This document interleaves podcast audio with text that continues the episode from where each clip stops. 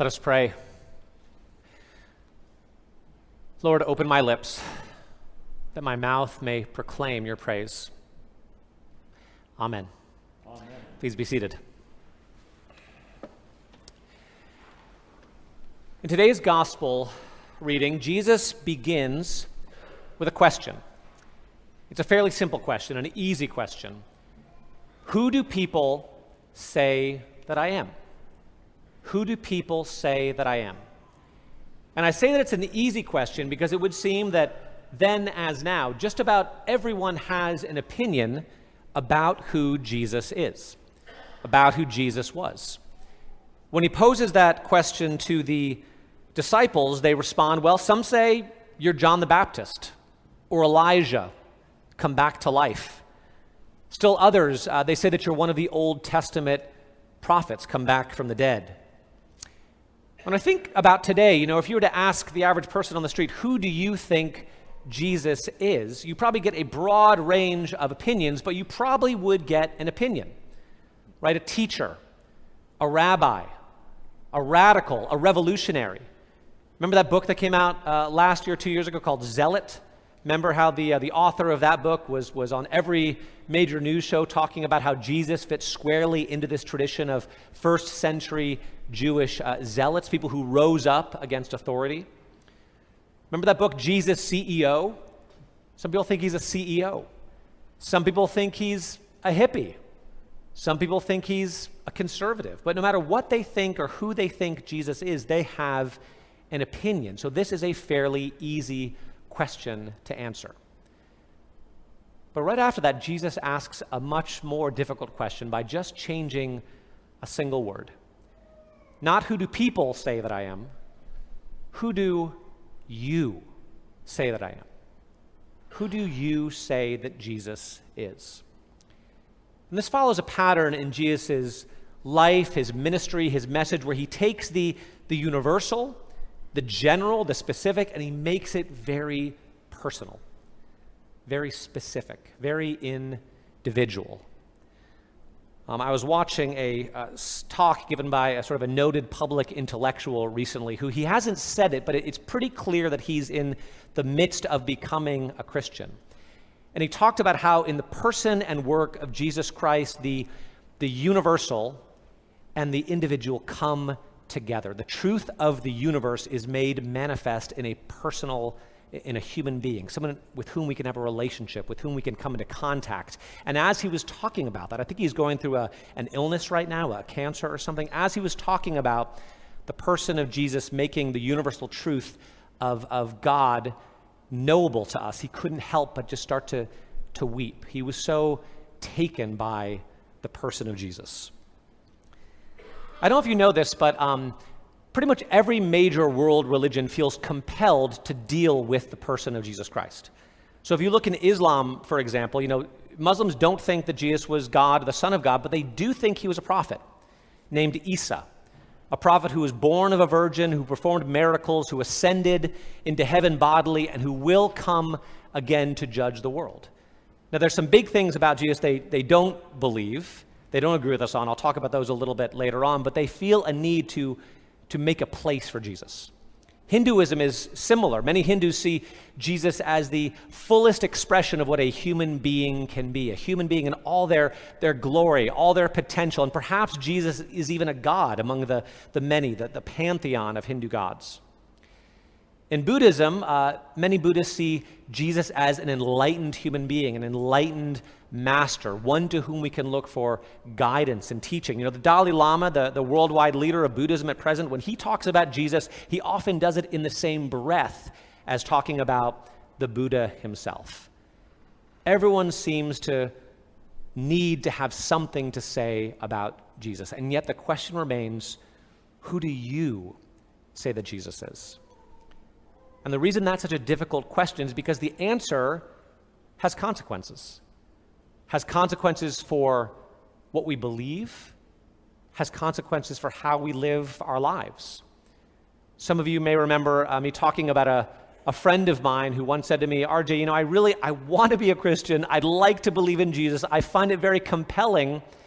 But if I do, what's he going to make me do? Where is he going to send me? Am I going to find myself in some place I don't want to go? And the only answer is maybe, right? You never know. What does Jesus himself say? The wind blows where it chooses, where it comes from, and where it's going. Nobody knows. So it is with everyone born of the Spirit.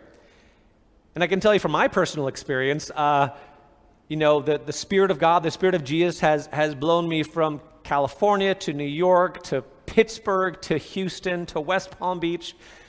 You know, my wife loves it. She's very, very grateful. Uh, you never know where you might end up when you're captured by Jesus. This may be the most, not maybe, it is the most important question that any of us will ever answer. Who do you say that I am? And Jesus makes this painfully, almost uh, frighteningly clear at the end of today's gospel message when he says, Those who are ashamed of me and of my words in this adulterous and sinful generation, he does not mince words. Those who are ashamed of me, of them the Son of Man will also be ashamed when he comes in the glory of his Father with the holy angels. Now that seems kind of strange. Why would we be ashamed of Jesus? Well, remember that his manner of death, the crucifixion, was intended to debase human beings. Tended to, it was intended to erase them from memory. It was the most shameful, most public, most painful manner of death that really any culture pretty much ever has, has devised. And the idea that you would say that the God you worship was crucified would have been um, almost unintelligible to the people who first heard that message in a first century Roman context. So, who do you say that Jesus is? And if you're not sure about that, I think I can speak for DJ and myself that we'd love to talk to you about that. If you're thinking through, wrestling through who is Jesus, we're not going to pretend to have all the answers. All we can do is share uh, what little wisdom and experience we have in the hopes that you would find some clarity on that question. And if you haven't read one of the Gospels all the way through recently, go home and do that this week. Read the Gospel of Luke, read the Gospel of Matthew. You may be surprised at what you find, even if you think you know all about this man. Take the time to answer that question Who do you say that I am? Now, this morning's Gospel, uh, the Apostle Peter comes up with the right answer. Jesus says, Who do you say that I am? And he says, You are the Messiah. Messiah, of course, is a Hebrew word which means chosen one, anointed one, the one whom God has sent to deliver us, to, to save us, the one we've been promised, the one we've been waiting for. In other Gospels, he says, You are the Messiah, the Son of God. He gets the right answer. And then the funniest thing happens. Right after he gives the right answer, he shows that he has no idea what being the Messiah actually means, what the mission of Jesus actually is. Here's what it says it says, uh, Jesus began to teach them that the, the Son of Man, and Son of Man is a title which comes from the book of Daniel, from a, a messianic prophecy in the Old Testament, but it's something that Jesus called himself, the Son of Man. Jesus began to teach them that the Son of Man must undergo great suffering and be rejected by the elders, the chief priests, and the scribes, and be killed. The Messiah must be killed. And on the third day, rise again. Jesus said all this quite openly, and Peter took him aside and began to rebuke him. Can you imagine that? In one breath, you're saying, Yes, you're the Messiah, the Son of God, and then you pull him aside to be like, Let me correct you. Let me tell you how it's actually going to go. Peter rebukes Jesus, but turning and looking at his disciples, Jesus rebuked Peter and said, Get behind me, Satan, for you are setting your mind not on divine things, but on human things. So, what's going on here? Well, first, I think it's safe to say that Peter really doesn't like the idea of his friend his mentor, his leader, being rejected and suffering and dying. Peter has given up everything. He's left his home, he's left his family, he's left his work. He loves Jesus. And to hear Jesus talking about the pain that is to come, Peter doesn't want to hear that. Secondly, I would say that, as I alluded to before, suffering and dying is probably incompatible with Peter's conception of God. Remember, I talked about Islam before? The, the one thing that Muslims say is that it wasn't actually Jesus who was crucified, it was someone who looked like Jesus. Maybe it was even Judas. Now, wouldn't that make more sense if it was Judas and not Jesus? Because in a in a Muslim conception of the world, really in Peter's conception of the world, in all of our conceptions of the way that power and the universe works, the idea that the God who created everything would come to earth and suffer and die on the cross at our hands, it doesn't add up. It doesn't make sense. What do you mean, Jesus, that you've come to suffer and die? So, those are two things that are going on. But I think on a deeper, even more personal level, Peter doesn't want a suffering, rejected, dead Messiah. That's not what he wants.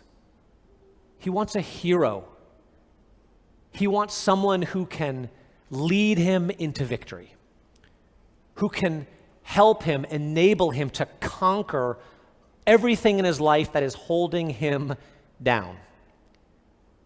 Because Peter is a person just like you and me. He's got kids to raise, he's got bills to pay, sicknesses to endure.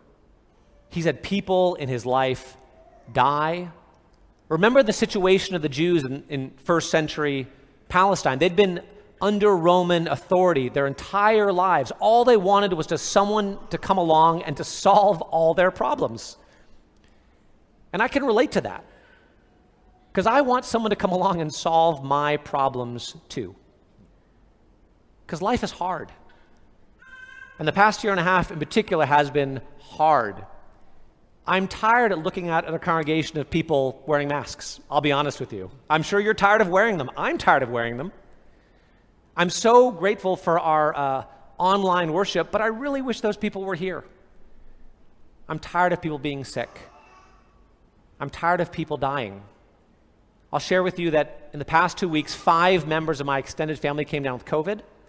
Two of them were hospitalized, and one of them died, leaving behind a spouse. And I'm tired of it. I'm a little bit angry about it. I would really love Jesus to show up and to solve my earthly problems. And when Jesus says, Get behind me, Satan, remember when he went into the wilderness to be tempted by Satan? There were three temptations, right? The first was Satan said to Jesus after he had uh, fasted for 40 days and 40 nights, and the, the scripture says um, he was hungry. It's like the greatest uh, understatement in all of scripture. He'd fasted 40 days and 40 nights, and he was hungry. And at that moment, Satan shows up three temptations. Number one, turn these stones to bread, provide for yourself. Number two, throw yourself down from a high place because God will save you, He'll protect you. And number three, bow down and worship me, and I will give you all the kingdoms of the earth. Satan tempts Jesus with three things provision, protection, and power, earthly power. And I'll tell you what, those three things sound real good to me. That's what I want provision, protection, power. But that's not Jesus' way. That's not what Jesus has come to do. Let me shift gears. I don't know if you noticed, but I've been, for the last year or so, we've been using the same artist for our cover image just about every single week. Anyone notice that? He's a French artist named James Tissot, 19th century. He's actually, he was born Jacques Tissot, but he was a bit of an Anglophile. He loved England, so he changed his name to James. He was an impressionist. Uh, before he started painting pictures of Jesus, he was an impressionist. He was actually the most successful impressionist, French impressionist of, of the 19th century. Very wealthy. He was raised in a family of fabric merchants, and so he was very good with, with textures and textiles, and he made a lot of money painting portraits of wealthy women wearing expensive clothing. okay? In 1870, he moved to England. He bought a house in a really nice part of town. He met a woman with whom he fell in love. She moved in. They had a baby. And later in life, he would say that was the happiest time in his life. when he was able to finally live the kind of family life he'd always dreamed of living. And then she died of tuberculosis. And he went back to Paris to deal with his grief. And a process would have just happened. And apparently, at that time, it was not an uncommon thing to visit spiritual mediums, spiritual guides, do seances. He was trying to reconnect with the woman he loved from beyond the grave. At some point, he found himself in Saint Sulpice in Paris. Anyone ever been there? Beautiful Catholic church. He was there during a communion service. And during this communion service, he had a vision and he painted, uh, he did a painting of this vision called Ruins, Voices Within. I give you, and if you're at home, uh, we're going to put it up on the screen for you right now so you can see. I give you permission to pull out your phone if you want to. Tissot, T I S S O T, Ruins, Voices Within. And if you look at this painting, it's of a man and a woman wearing very tattered clothing they're clearly very poor. They're hungry. The man is wearing a bandage around his head that has some blood on it. The woman is actually wearing a mask, a fabric mask, believe it or not. They're sitting together. In front of them is a, is a, a simple sack with all of their worldly possessions, and they are sitting on the ruins, on the rubble of what looks like a, uh, a formerly a church, a Gothic church and they're suffering. And they're just looking down. They're, they're sitting on the ruins, they're looking at the ruins. They're, uh, her, her, her head is in her hand, his chin is in his hand, and they're just looking down, expressionless. And then, right next to the man, sitting right next to him, leaning against him, you know who's there? Jesus. Jesus wearing a crown of thorns. It's the crucified Jesus wearing a crown of thorns, holes in his hands, blood streaming down his arms and down his face. This was the vision that James Tissot was given of Jesus being present with him in his suffering. And it changed his life. From then on, he painted nothing but uh, images of the Gospels for the rest of his life. He, he took three trips to the Holy Land. He painted over 350 paintings. His life was captured by Jesus, not because Jesus promised provision or protection or power, but just because Jesus promised to be with him in the midst of it. And that's the, the promise that Jesus makes to Peter and to us that he's rejected with us, that he suffers with us, that he dies with us. And not only that, but when he dies with us, he's raised to new life. That this life is not the end, no matter what we are suffering or experiencing. And that's what, you know, we're going to do a baptism today for the first time publicly since I got here so two years about.